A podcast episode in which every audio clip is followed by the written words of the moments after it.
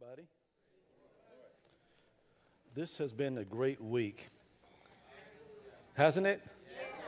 It's been a great week. Patriots won the game on Sunday night. Pull off a win. The Red Sox won last night. They lead the series two games to one. I'm excited about that. And the Celtics won their first game of the season. So life is good. But how many of you believe that one day with Jesus is far greater than one year of all the wins that the Celtics, the Bruins, the Patriots, or the Red Sox could gather? Amen. Now, I know for some of you men that might sound a little sacrilegious and blasphemous, but I think that after you hear the message, you'll probably show me a little mercy. So, but let's get into the Word of God. Let's pray first. Father, we thank you so much for all that you are. We thank you for your mercy and grace that you extend towards us, Lord God, every day of our lives. And Lord, only you know how much we need it. And so, Father, we thank you, Lord, for everything you've done and continue to do in our lives. We ask for your blessings here tonight. We ask, Father God, that you open up our hearts and deposit in us words of life, Words, Lord God, that will stir up our spirit, man. Words, Father God, that will draw us closer to you. Words, Father God, that will bring deliverance and, and, and break every stronghold in our lives. Father God, that your word will set us at freedom and give us liberty, Father God, in areas that we need freedom from. So, Father, we thank you also for your presence in this house. Let the Holy Ghost move mightily on our behalf. And Lord, we depend on him to have his way. And for this, we give you glory and honor and praise. In Jesus' name we pray. Amen, and amen. A lady was walking one day with her dog, and the dog was trying to get away from the leash. And so every time the dog tried to pull away, the lady would yank the leash, pulling the dog back. And so, therefore, the dog could not get free. Because you see, the dog was, was held hostage by a leash. It was, it was being bound by that leash.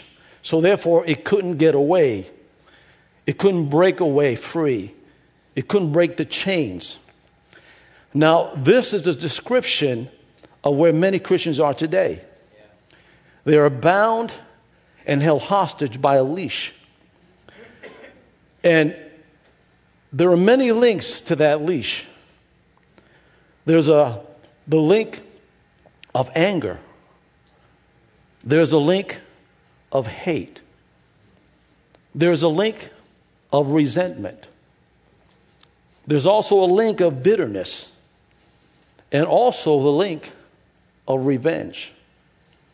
But no matter how many links there are in that chain, it all points to one thing unforgiveness. And tonight I want to talk to you on the subject of unforgiveness.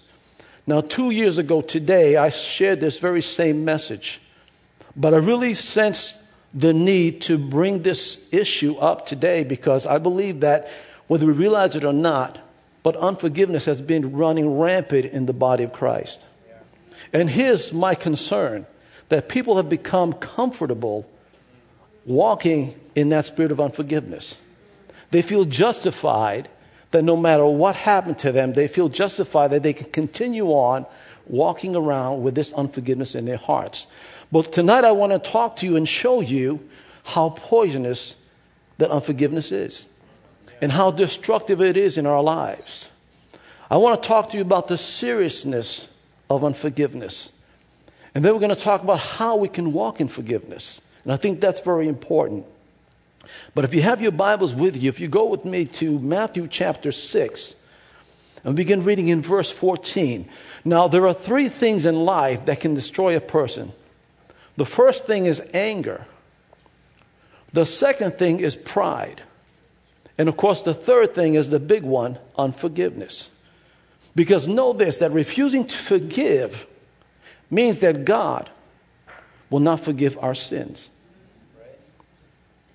In Matthew chapter 6 and verse 14, Jesus' word says this If you forgive those who sin against you, your heavenly Father will do what? Forgive you. Verse 15. But if you refuse to forgive others, your Father will do what? Will not forgive you your sins.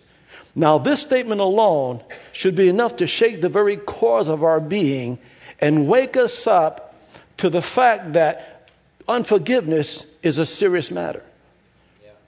And if it doesn't do anything for you, then we'll pray for you at the end of the service. But unforgiveness is a spiritual poison.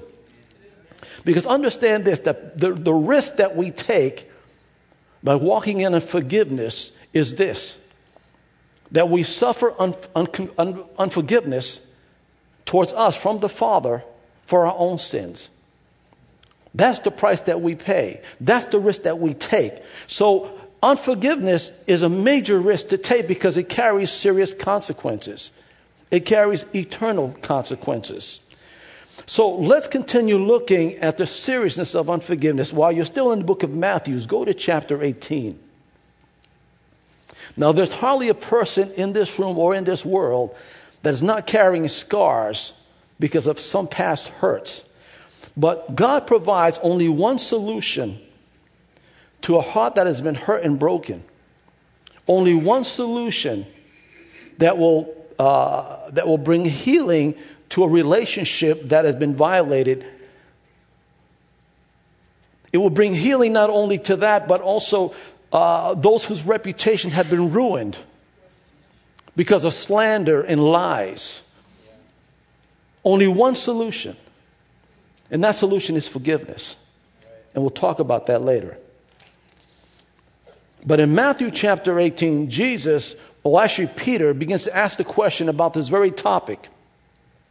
He says this Lord, how often shall my brother, my brother sin against me and I forgive him? Up to seven times? Verse 22. Jesus said to him, I do not say to you up to seven times, but up to 70 times seven. In other words, Jesus was simply saying that there are no limits to forgiving someone of their offense. That means that our whole life should be a, a heart of forgiveness. No matter how many times a person offends us, no matter how many times a person hurts us, we should always have a spirit of forgiveness. There is no limit to forgiveness. And then after Jesus answers this question, then he begins to teach a parable concerning this topic. Verse 23, he says this, and it's interesting too because this parable is comparable to the kingdom of heaven. He says this in verse 23 Therefore, the kingdom of heaven is like a certain king who wanted to settle accounts with his servants. And when he had begun to settle accounts, one was brought to him who owed him 10,000 talents. Now, most scholars say that the 10,000 talents is an equivalent to a million dollars. So, needless to say, this brother was in deep debt. Verse 25 but as he was not able to pay, his master commanded that he be sold along with his wife and children and all that he had, and that payment be made. The servant therefore fell down before him, saying, Master, have patience with me, and I will pay you all. Then verse 27 says this Then the master of that servant was moved with compassion, released him and forgave him the debt. Let me read that to you again. And then the master of that servant was moved with compassion, released him, and forgave him of $1 million debt. Verse 28. But that same servant went out. Now, it's interesting too because this servant came in there deep in debt, but he left the palace free of debt. It's $1 million free of debt. But look at verse 28. But that servant went out and found one of his fellow servants who owed him a hundred denaries. Now, a hundred denaries is equivalent to $15.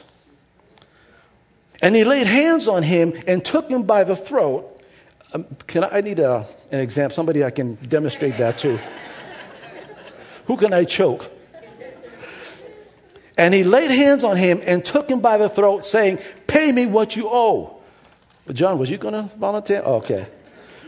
So his fellow servant fell down at his feet and begged him, saying, Have patience with me, and I will pay you all.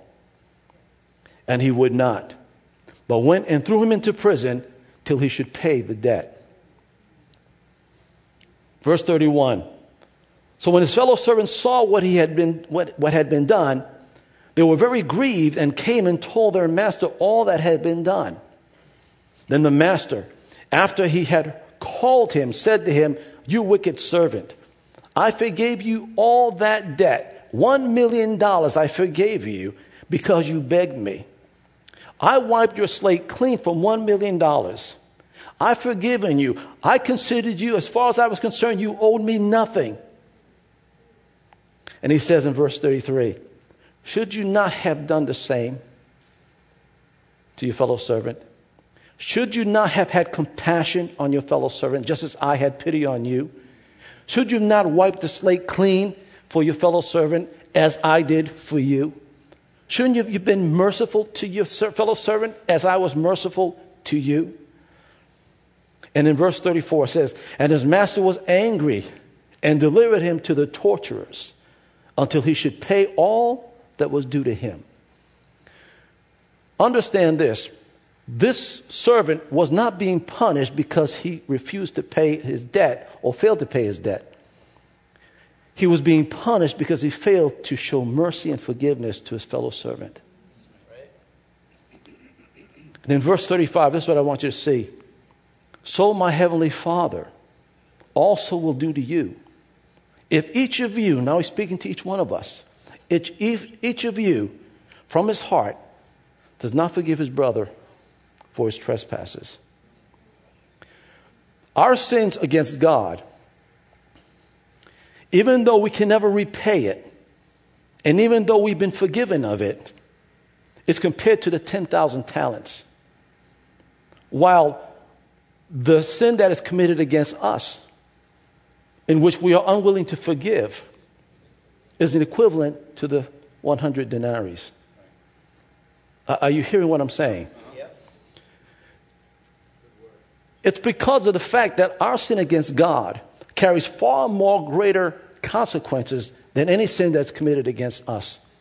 Because the consequences carries an eternal consequence compared to the sin that is committed against us. Now, I'm not diminishing or taking lightly any pain and suffering that you may have suffered over the years because of someone. Please don't misunderstand what I'm saying. But what I'm simply saying is this our sin against God is far greater than any sin that's committed against us. Are, you hearing me? Yeah. So, this, uh, this parable not only illustrates the, the, the importance of forgiveness, but it also illustrates the seriousness and the consequences of unforgiveness. The king called the servant wicked because he failed to show mercy in the same way that he was shown mercy. He failed to extend the same grace and forgiveness that was extended to him.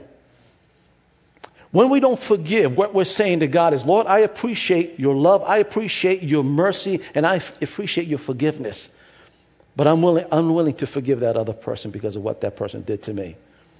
You know, there's an attitude that people have where they feel justified for being angry and staying angry at that individual that hurt them. They say, You don't know what they did to me. I don't care. I don't, I, I, don't forgive them. I'll never forgive them. Not realizing that they're hurting themselves more than they're hurting the offender. We'll talk about that later. But I like what C.S. Lewis said. He said this To be a Christian is to forgive the inexcusable in others because God had forgiven the inexcusable in you. Matthew 5 7 says, Blessed are the merciful, for they shall obtain mercy. But if we continue or to remain hard and unforgiving towards others, how can we expect God to forgive us? Anytime we have an unforgiving heart, it blocks us from receiving forgiveness from God Himself. Think about doing something to someone and you're truly sorry for it and you're asking for forgiveness and that person doesn't forgive you. Do you know how that feels? When someone doesn't forgive you for something you've done, and you've done everything you could to try, to try to make restitution and try to make things right, but that person refused to forgive you. It's an awful feeling. Imagine feeling that way when God refuses to forgive you because you are unwilling to forgive others. It's a serious thing, folks. Unforgiveness robs us of the life that God has provided for us and intended for us to have. You know, our fellowship with God flows freely as long as we're willing to forgive. But the moment we stop forgiving, it blocks that flow of fellowship with the Father. Right. What's also interesting is that unforgiveness is not only unhealthy for us uh, spiritually speaking, but it's also unhealthy for us physically. It's interesting what I've, what I've come up with in my studies because it says here that unforgiveness is classified in medical books as a disease. Did you know that? One of the uh, leading chief of surgeons from the Cancer Treatment Centers of America stated this. This is a statement he makes. He says, refusing to forgive makes people sick and keeps them that way. Unbelievable. With that in mind, there have been forgiveness therapies that have opened up all over the country and now being used to help treat diseases, especially cancer. And it's interesting because a statement was made says it's important to treat emotional wounds or disorders because they really can hinder someone's reaction to a treatment. So imagine having cancer while carrying an unforgiving heart. Whatever treatment that you're receiving, the reaction can hinder the treatment. I mean, that's unbelievable. But again, it just shows you how serious unforgiveness is. They say that over, uh, of all the cancer patients in the world, 61% of them, watch this, 61% have forgiveness issues. And out of the 61%, over half are severe. Man. So, serious diseases can actually develop as a result of the stress and the pressures that come from resentment and, and bitterness and unforgiveness. Go to Hebrews chapter 12. But it's just unbelievable how Unforgiveness can not only carry spiritual consequences, but also carries physical and emotional consequences.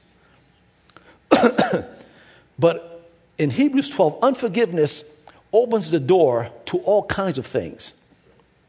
And you know, uh, one of my, my, wife's pet peeve is when I leave the door open to the front during the summer, and, and what happens is all these flies come flying in the house. So you're sitting at dinner and then you get flies and you're swatting flies, you know, while you were. And you know, one of the biggest things that really irks me is that you're watching television and this fly just. It, just drives you up a wall and you're, you're rolling up a paper and you're swatting it every time it comes by and you keep missing it. But that's because I left the door open. Unforgiveness leaves the door open for all kinds of stuff. One of them is bitterness. In Hebrews chapter 12, beginning in verse 14, says this Pursue peace with all people. Now, there's an answer to all the prayers right there. If you pursue peace with all people, you'll have no problem forgiving anybody. And holiness, without which no one will see the Lord. Verse 15 looking carefully lest anyone fall short of the grace of God, or looking out for each other lest any one of us fall short of the grace of God lest any root of bitterness springing up cause trouble, and by this many become defiled. I like the way the New Living Translation says it. It says, Watch out that no poisonous root of bitterness grows up to trouble you. In other words, when we allow the bitterness to take root in our hearts, it causes trouble. I don't know about you, but I want to try to avoid trouble as much as I can. But when we allow bitterness to come in and, and take root, it's going to open up the doors for all kinds of other problems. Look at Ephesians chapter 4. That's why Paul warned the Ephesian church to put away all bitterness. Ephesians chapter 4, beginning verse 31, says this Let all bitterness, wrath, anger, clamor, and evil speaking be put away with you or from you with all malice. Verse 32 And be kind to one another, tender hearted, forgiving one another, just as God in Christ forgives you. So, how does one put away bitterness? By forgiving one another. Amen. Now, go to the next chapter, chapter 5, because Paul continues with the same thought.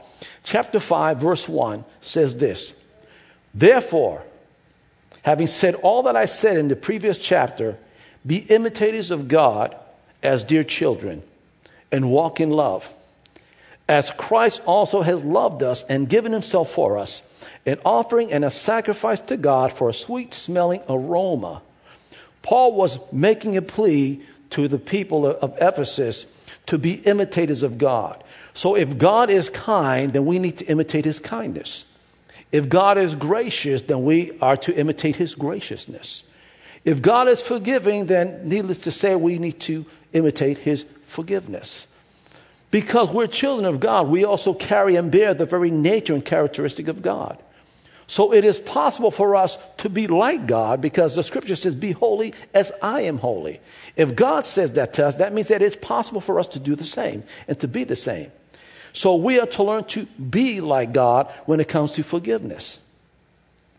And listen, I know that for some of you this might be difficult to hear, and I know it's been probably a struggle for you to try to put yourself in a position to try to forgive the person or the offender. But please bear with me because I believe that by sharing this message and addressing this issue, I believe that you'll open the door for God to come in and begin to heal your wounds and help you get back to the journey of forgiveness. Amen? So, every Christian, every one of us is called to be an imitator of God. Go to Colossians chapter 3. This also applies to husbands and wives. Colossians chapter 3 and verse 19. How many husbands we have here today? Okay, husbands. Okay, well, this is for you, husbands. Husbands, say yes. yes. Love your wives. And do not be bitter toward them. Let me read that to you from the Amplified Version. Husbands, love your wives. Be affectionate and sympathetic with them. And do not be harsh or bitter or resentful toward them. Wives, are you taking notes? Let me read that again. Be affectionate and sympathetic with them, and do not be harsh or bitter or resentful toward them. Amen. Go to 2 Corinthians chapter 2. Unforgiveness will leave the door open for the devil to come in and take advantage. In 2 Corinthians chapter 2, beginning in verse 5, and I'll read this to you from the New Living Translation, says this I'm not overstating it when I say that the man who caused all the trouble hurt all of you more than he hurt me. Now, Paul was talking about someone back in 1 Corinthians chapter 5 who was guilty of committing sexual immorality with his stepmother. And because of that, Paul was not only angry with the fact that he was doing this, but he was angry also at the leaders for not addressing the issue. And so he warned, he, he encouraged them to, to take disciplinary action and remove that individual from the fellowship. That's why Paul says that a little leaven will leaven the whole lump. Remove that cancer and it won't affect everyone else. But somewhere between 1 Corinthians 5 and 2 Corinthians chapter 2 verse 5, something happened to this individual where he must have changed his life, stopped doing what he was doing, and made things right because now Paul had a change of heart. Verse 6 says this Most of you opposed him, and that was punishment enough. Now, however, it is time to forgive and comfort him. I believe that's a message for some of us here today. God is saying it's time to forgive. Otherwise, he may be overcome by discouragement. Verse 8 So I urge you now to reaffirm your love for him. So when they were against him because of the things that he had done, ready to discipline him and put him out of the church, he got his life together, changed his ways, and now he's saying, okay, now it's time to bring him back in, forgive him, and reaffirm him back to loving him and back in fellowship. Now skip down to verse 10. When you forgive this man, I forgive him too. And when I forgive whatever needs to be forgiven, I do so with Christ's authority for your benefit. Why? Verse 11. So that Satan will not outsmart or take advantage of us, for we are familiar or not ignorant with his evil schemes. Now, Ephesians chapter 4 and verse 26 says, Be angry and sin not, and do not let the sun go down upon your wrath, nor give place to the devil. I don't know about you, but the devil is like a cockroach. Because once he comes in, he feeds all of his family and all of his friends, and before you know it, your whole house is infested with demons. You do not want to let cockroaches into your house. I'll just put it out there like that. They are just nasty. So is the devil. Go to Mark chapter 11 because unforgiveness will also hinder your prayer life. Mark 11, chapter 25. I'm um, chapter 11, verse 25. Verse 25 says this And whenever you stand praying, if you have anything against anyone, forgive him, that your Father in heaven may also forgive you of your trespasses. Verse 26 But if you do not forgive, neither will your Father in heaven forgive your trespasses. Now, that's three times we've read to you how that if you don't forgive, God will not forgive you as well. Which means that for every word out of the mouth of two or three witnesses, let every word be established. So, this is something we definitely need to take heed of. But in verse 25, he says that if you have anything against anyone, forgive him. I like what the New Living Translation says. It says, But when you are praying, first forgive. So if you're going to pray, if there's something that you have in your heart towards somebody, before you even think about praying, you need to make sure that your heart is right. Otherwise, if you try to pray with an unforgiving heart, you're not only wasting God's time, but you're also wasting your own time. Because God will not hear the prayers of a person whose heart is unforgiving. Uh, are you hearing me? Yes. Go to Psalm chapter 66. We're just going through the scriptures, just showing the seriousness of unforgiveness and what the Bible says about it. In Psalm 66, verse 18, David says, If I regard iniquity in my heart, the Lord will not what? Hear your prayers. So when a person refuses to forgive another, he's not only hurt, he's, he, he's hurting himself more than he's hurting the offender, only because of your lack of unforgiveness. And if you wonder why your prayers are not being answered, maybe you ought to examine your heart and find out where you are. Because understand this that a person cannot enter into the prayer room with an unforgiving heart and expect to leave that prayer room with blessings. That will not happen. So, I think one of the dangers of allowing yourself to continue living a life with an unforgiving heart is that your heart will become hardened. It's like planting a seed. When you begin to plant a seed in unforgiving heart with an unforgiving heart, it's like planting a seed in your heart that will eventually become hardened, will become untrustworthy or untrustful. It becomes resentful and then bitter. And in most cases, lead to vengeance. Now, I don't know about you, but have you ever met somebody who got so angry with somebody that they were willing to do whatever it took to get at that person? I was almost there many, many years ago. So when I'm sharing this, I'm sharing this also from my own personal experience because I understand what it means to have an unforgiving heart. I understand what it means to be hurt, to be betrayed. I understand what it means to see someone getting away with things, and in my heart, I'm saying, if only I can get back at that person. When I find myself thinking of ways, devising ways to get back at that person. And understand that this was a struggle for me because I had just gotten saved.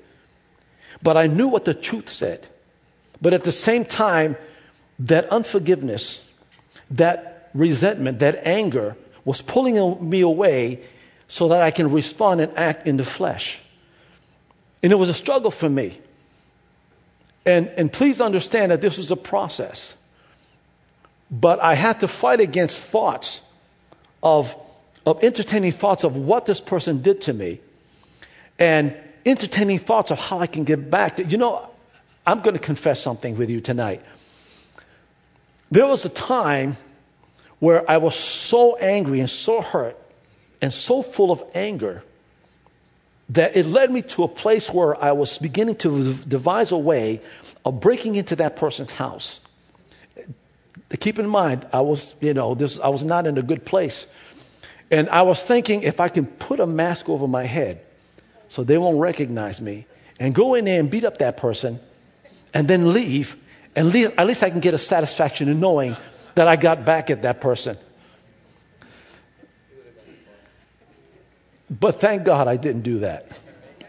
It was, it was more thought than action. But when, when you have an unforgiving heart, by thinking about it and, and entertaining those thoughts, it can lead you to that place if you allow it. It can lead you to a place of desperation where you want to feel like you feel justified to have vengeance and get back at that person and think that you can be satisfied just by that. And let me tell you, you're not going to get any satisfaction. Go to Hebrews chapter 10. Understand that those who have hurt you, those who have done harm to you, those that have betrayed you, don't you know that they're going to have to answer to God? Don't you know that? Don't you know that they're going to be held accountable? So, a person with an unforgiving heart cannot say that they are justified by the way they feel. Unforgiveness is not justifiable, it's a sin against God. Look at what Hebrews 10:30 says. For we know him and who said, "Vengeance is mine; I will repay." Says who? Says the Lord. And again, the Lord will judge his people. Who will judge his people? The Lord. Go to Romans chapter 12. Romans 12. Verse 19 says, Beloved, do not avenge yourselves, but rather give place to wrath. For it is written, Vengeance is mine, I will repay, says the Lord. And one of my favorite verses, Galatians 6 7, says this Do not be deceived, God is not mocked. For whatsoever a man sows, that shall he reap. So whether we forgive them or not, they're going to have to answer to God either way. And they're going to have to reap what they sowed in your life. But understand that the lack of forgiveness does more harm to you than it does to the offender. I like what someone wrote. He says this that unforgiveness is like drinking a cup of poison and expecting someone else to die from it. Now, we all know that if we drink poison, the only one that's going to die from it is the person that drinks it, not somebody else. So, again, so just a glimpse of the seriousness of unforgiveness. So, let's talk about forgiveness then. But before we do, let's talk about what forgiveness is not. So, if you can put that up on the screen. What, is forgi- what forgiveness is not?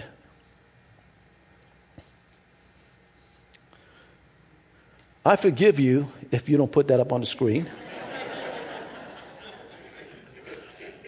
what forgiveness is not? Okay, let me just read it. The first one is this forgiveness is not an emotion because you can feel forgiving one day and the next day don't feel so unforgiving, so forgiving. You know, emotions like the New England weather, it changes all the time. Forgiveness is also when, uh, when you forgive, it does not excuse or approve the wrong that the person has done. The third thing about forgiveness, or what forgiveness is not, is when you forgive, it doesn't mean that the wrong that has been done to you is acceptable. In other words, you're not accepting the thing that's done to you just because you forgive the person. The fourth thing is when you forgive, it doesn't justify the offense. When you forgive, it doesn't diminish the evil that, was, that had been done to you, nor is it a denial of what was done to you. It is not pretending not to be hurt by it or repressing it far into the back of your mind so you don't have to think about it. Forgiveness is not when you forgive and it doesn't, it, which means it doesn't let them off the hook. In other words, if you forgive somebody, and I think that's one of the things that we, we battle with and struggle with, that we forgive somebody, it's almost like we're letting them off the hook. We're giving a free pass.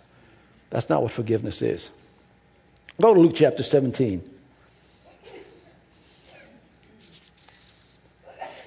Luke 17, verse 3 says this Jesus says, Take heed to yourselves if your brother sins against you, rebuke him, and if he repents, forgive him. Verse 4 And if he sins against you seven times in a day, and seven times in a day returns to you saying, I repent, you shall forgive him. Now, again, this is probably hard for us to, to imagine having to forgive somebody who keeps offending you on a consistent basis and then asking for forgiveness. You know, it, it makes you want to say, you know what, forget you. Don't come back. Don't even ask for forgiveness. But again, that's the wrong attitude because forgiveness is unlimited. It's not limited to just how many times a person offends you. You forgive no matter how many times that person offends you. And again, this is so hard for us to grasp. But Jesus was always ready to forgive. Remember the adulterous woman that was brought before him? He forgave her. Remember the thief that was hung on a cross next to him? He forgave him. And how about the, the, the, the, the executioners? The one who nailed him on the cross and hung him up. He prayed for them and asked that God would forgive them. God was always willing to quickly forgive any offenses that was done to him. Go to Genesis chapter 50. Give you another example. Joseph was an example of choosing to forgive. Genesis chapter 50, beginning in verse 15, says this When Joseph's brothers saw that their father was dead, they said, Perhaps Joseph will hate us and may actually repay us for all the evil which we did to him. And so they sent messengers to Joseph saying, Before your father died, he commanded, saying, Thus you will say to Joseph, I beg you, please forgive the trespasses of your brothers and their sins, for they did evil to you. Now please forgive the trespasses of the servants of the God of your father. And the Bible says that Joseph wept when they spoke to him. Verse 18 Then his brothers also went and fell down before his face, and they said, Behold, we are your servants. And Joseph said to him, Do not be afraid, for I am in the place of God. Now, if anyone had a reason to punish these guys for what they've done, it was Joseph. He was in a position to do whatever he wanted to do because he had the authority. Because these young men, these brothers, robbed him of his youth, took him away from his father put him through a, a, a, mess of being enslaved and going through the process of, and going through the, the life of being a slave as a young man. And he had every reason to punish them in a horrible way if he chose to. But he chose not to. He simply said, I'm going to forgive you. Imagine yourself doing the same thing to the very person that has offended you. Imagine yourself, picture yourself doing that. Now, the question is how do we forgive?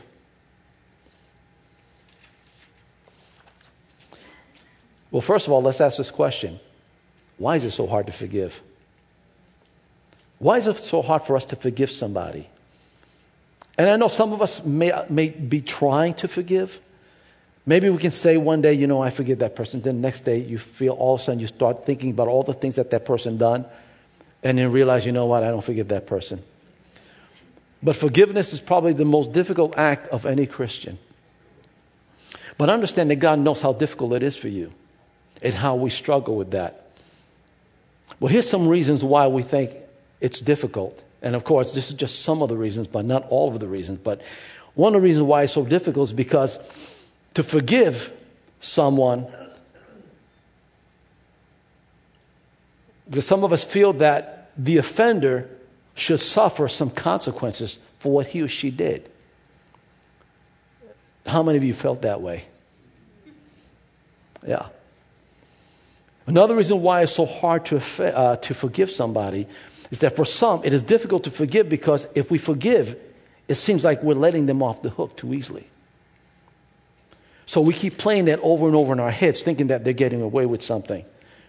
Another reason why it's important, I mean, why it's so difficult to forgive, is that many of us just don't want to forgive because it's easier to be angry with the person rather than to forgive them. For some people, it feels good to be angry with them and to stay angry because it's just a way of maybe justifying yourself or feeling justified. And so you don't want to forgive. You don't want to take away that good feeling. Many of us will not forgive because they are so full of hate and so full of bitterness that they can't even see themselves forgiving that person. They can't even see themselves beyond the hurt and the pain that they suffered. And because of that, many harbor strong feelings of resentment because of that. Others are afraid to trust again for fear of getting hurt again. You know, you can still tr- uh, forgive somebody and yet still not trust them. I know because I had to do the same thing. And that helped me. And I wish I had time to share more about that. But how can we walk in forgiveness? Go back to Matthew chapter 8, 18.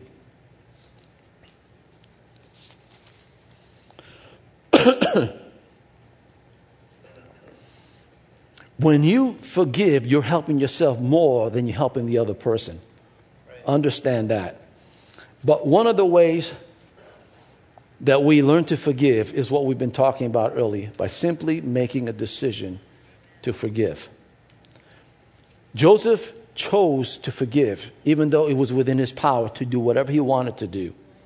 The king in the parable that Jesus shared, he was, was in his power. As a matter of fact, he was already willing to sell all of his family and everything he had and sell them. But then, because the man pleaded with him, he showed compassion and he chose to forgive rather than punish that person. Go back to Matthew 18 and beginning verse 21 where Jesus says, where Peter says, Lord, how often shall my brother sin against me and forgive him? Up to seven times. And then Jesus said to him, I do not say to you up to seven times, but up to 70 times seven. Therefore, the kingdom of heaven is like a certain king who wanted to settle accounts with his servants. And when he had begun to, uh, began, uh, to settle accounts, one was brought to him who owed him 10,000 talents. But as he was not able to pay, his master commanded that he be sold with his wife and children and all that he had, and that payment be made. And then the servant therefore fell down before him, saying, Master, have patience with me. You know what's the blessing about this? Is that when you and I mess up, we can plead with the Lord Jesus say, Lord, please, I'm sorry, forgive me. I'm sorry, I messed up, I blew it. Please forgive me. And God, who's so full of compassion, will forgive you and cleanse you from all unrighteousness and treat you like you've never sinned. That's a wonderful thing that I love about God. So, why is it that we can't do the same for others? And so in verse 26, the servant therefore fell down before him, saying, Master, have patience with me, and I will pay you all. And the master of that servant was moved with compassion, released him, and forgave him of the debt. The king had the power to punish this man. But he made a choice. Would you say that he stand to lose a fortune? A million dollars we're talking about. He took a huge loss. And it would have been within his right to say, no, I'm, I'm going to take back my loss. I'm going to try to recover my losses by punishing them, selling them, whatever I can do. But he chose to take the loss to forgive and to pardon that servant. Sometimes it's hard for us to forgive because we think we're taking a loss. We're not losing, we're gaining. Understand that when, when we forgive, we're helping ourselves more than the offender. But he chose to forgive.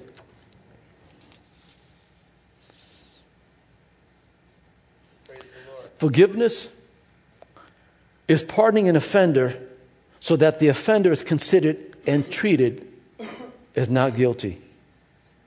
That's the way God sees us. He looks at us, He doesn't look at our sins, He looks at us as forgiven. He looks at us as cleansed. Amen. And God is calling us to do the same to those that offended us, to pardon them, to release them, yeah. and forgive them of their debt. And understand this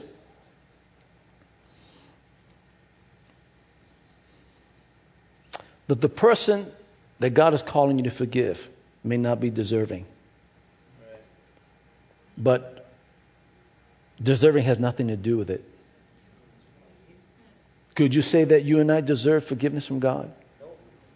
We don't deserve it. But deserving had nothing to do with it. God chose to forgive us. So, forgiveness means forgiving those who are undeserving. And I'm sure that we've said in our hearts, that person doesn't deserve, doesn't deserve my forgiveness. That person doesn't deserve anything. We've all said it, we've all thought it. But we need to stop thinking like that and start just forgiving. Make a choice, forgive.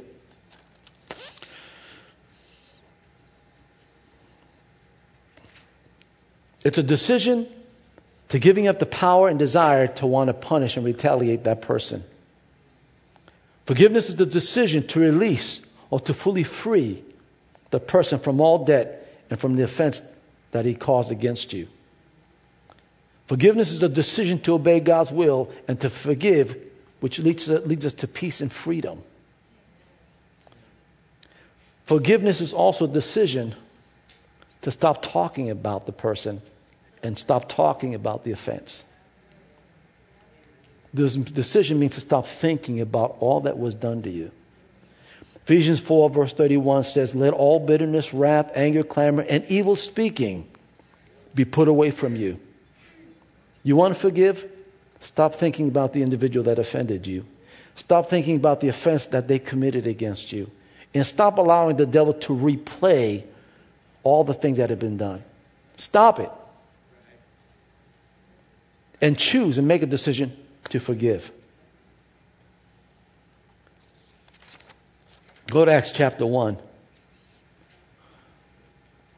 So, one way to learn to forgive is to make a decision to forgive. The second, depend on the Holy Ghost. Listen, you cannot forgive the way God wants us to forgive without the help and the power of the Holy Ghost. Amen. Because, listen, it's too hard for us to do it on our own. We need His help to help us. Acts 1 8, God, uh, Jesus promised us in verse 8, but you shall receive power, ability, efficiency, and might when the Holy Spirit has come upon you, and you shall be witnesses unto me in Jerusalem and all Judea, Samaria, and to the ends of the earth. He promises to have power or ability to not only be a witness, but also to forgive, to overcome, to walk the way God wants us to walk. I like what Philippians 2:13 says in the amplified version. It says, "Not in your own strength, for it is God who is all the while effectually at work in you, energizing and creating in you the power and the desire both to will and to work for his good pleasure and satisfaction and delight." And then the third way to overcome or to walk in forgiveness is to simply obey God. The Bible says to forgive, and it shall be forgiven of you. It's that simple. You obey Him, and listen, this is what I had to learn in my own struggles. I came to a point where I was tired of fighting, I was tired of falling on my face, I was tired of, give, tired of giving into my flesh. Because every time I did that, it just messed me up. So I decided, you know, Lord, I'm going to make a decision to forgive. I can't do, I can't control this person, I can't change this person, but I can change who I am. I can change my attitude. And it, this was a process. But over time, I saw how, listen, when I made that decision, I released that person to God so that God can do what only He can do in that person's life. I can't be worrying about that person. And over time, I saw God work in such a mighty way that one day, my wife and I, we got a call from this very same person that has spent years harassing and hurting and manipulating just to apologize and confess of all the things that that person did. And from this point on, this moment on, or from that point on to this day, this person and I have a good relationship. I never in my wildest imagination could imagine us, me sitting down with this person in different social events, talking, laughing, and going over to this person's house for cookouts. Never could I have imagined that that could ever happen. But because I gave it to God and I made a decision to forgive and to walk in love as best that I could with my own ability, but also with the ability of the Holy Ghost, God gave me victory. And to this day, I can say I have no animosity towards that person, but all the love. If you allow God to do the thing in your life. When you do that, God will come in and begin to do a work in you and bring healing to your heart and to your wounds. But you've got to trust that He can do that. But you've got to be willing to let it go. Because by holding on to it and thinking about it and replaying it over and over again, it's going to keep you in the same, it's like a hamster running around on the wheel, not getting anywhere. You don't want to be like a hamster. You want to be free. You want to get places. You want to move forward. You want God to get you to another place. And more importantly, you want to bring healing. Now, I'm running out of time. So, I want to do, I want to end this service by saying a prayer. But I want all of you to join me in this prayer. I want to lead all of you in a prayer. Because today, if, if you're here tonight and you're struggling with unforgiveness, tonight is the night you're going to make a decision no more. Today is the day I stop being unforgiving. Today will be the day I will start forgiving. I'm going to make a decision and I'm going to forgive that person who offended me. And I'm going to release that person and I'm going to let it go and it's not going to be a part of my life anymore. So that's what we're going to pray tonight. So I want everyone to pray this prayer. So I want everyone to close their eyes, no one looking around, and this is between you and God. Your heart to God's ear. If that's you, and you're struggling with this, with this issue in your life, I want you to say this prayer, but I want everyone to join in. Okay, say, Lord, Lord my heart has been wounded by someone who hurt me deeply. I have been very angry and bitter because this happened. And I have not been able to let it go of this pain. I want you to say this with me now. I have wondered many times where you were when this happened to me. I acknowledge that a spirit of unforgiveness has overtaken me and is not from you. I confess that I cannot do this without your help. I turn from the sin of unforgiveness right now. Cleanse me, cleanse my heart of all the anger, of all the bitterness, of all the resentment and revenge that I have toward that one who hurt me. Fill me with your Holy Spirit. Give me the power to overcome my flesh let me walk in the freedom of your forgiveness. Let me see the one who hurt me through the years and help me to take my offender to the cross and leave them there. Cover their face with the precious blood of Jesus until I can see that person no longer. I forgive the one who sinned against me and sin against you. If the enemy comes in like a flood and brings bitterness back to my heart, I will stand on this confession. I leave final judgment in your hands. and will no longer hold this sin to this person's account. I am no longer a slave to the cancer of unforgiveness. I praise you and your powerful name for my freedom. In Jesus' name, amen. If you said that prayer, believe that you've been set free. And from this day forward, you're walking as a free man, as a free woman, with forgiveness in your heart. No longer will you be tied down by the chains or the links of resentment or bitterness.